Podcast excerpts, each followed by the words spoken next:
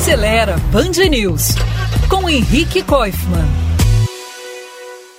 Sabem qual foi o carro mais vendido no Brasil em 2023? Foi a picape leve Fiat Strada, com 120.600 unidades. E isso, para dizer a verdade, nem chega a ser uma surpresa, pois esse foi o terceiro ano consecutivo que isso acontece. É claro que nessa conta não entram apenas as unidades vendidas para pessoas físicas nas concessionárias da marca. A estrada vende muito para frotistas e locadoras. Afinal, é um carro de trabalho, com versões de cabine simples e cabine dupla, com várias opções de acabamento e de preço, de 101 mil até 136 mil reais.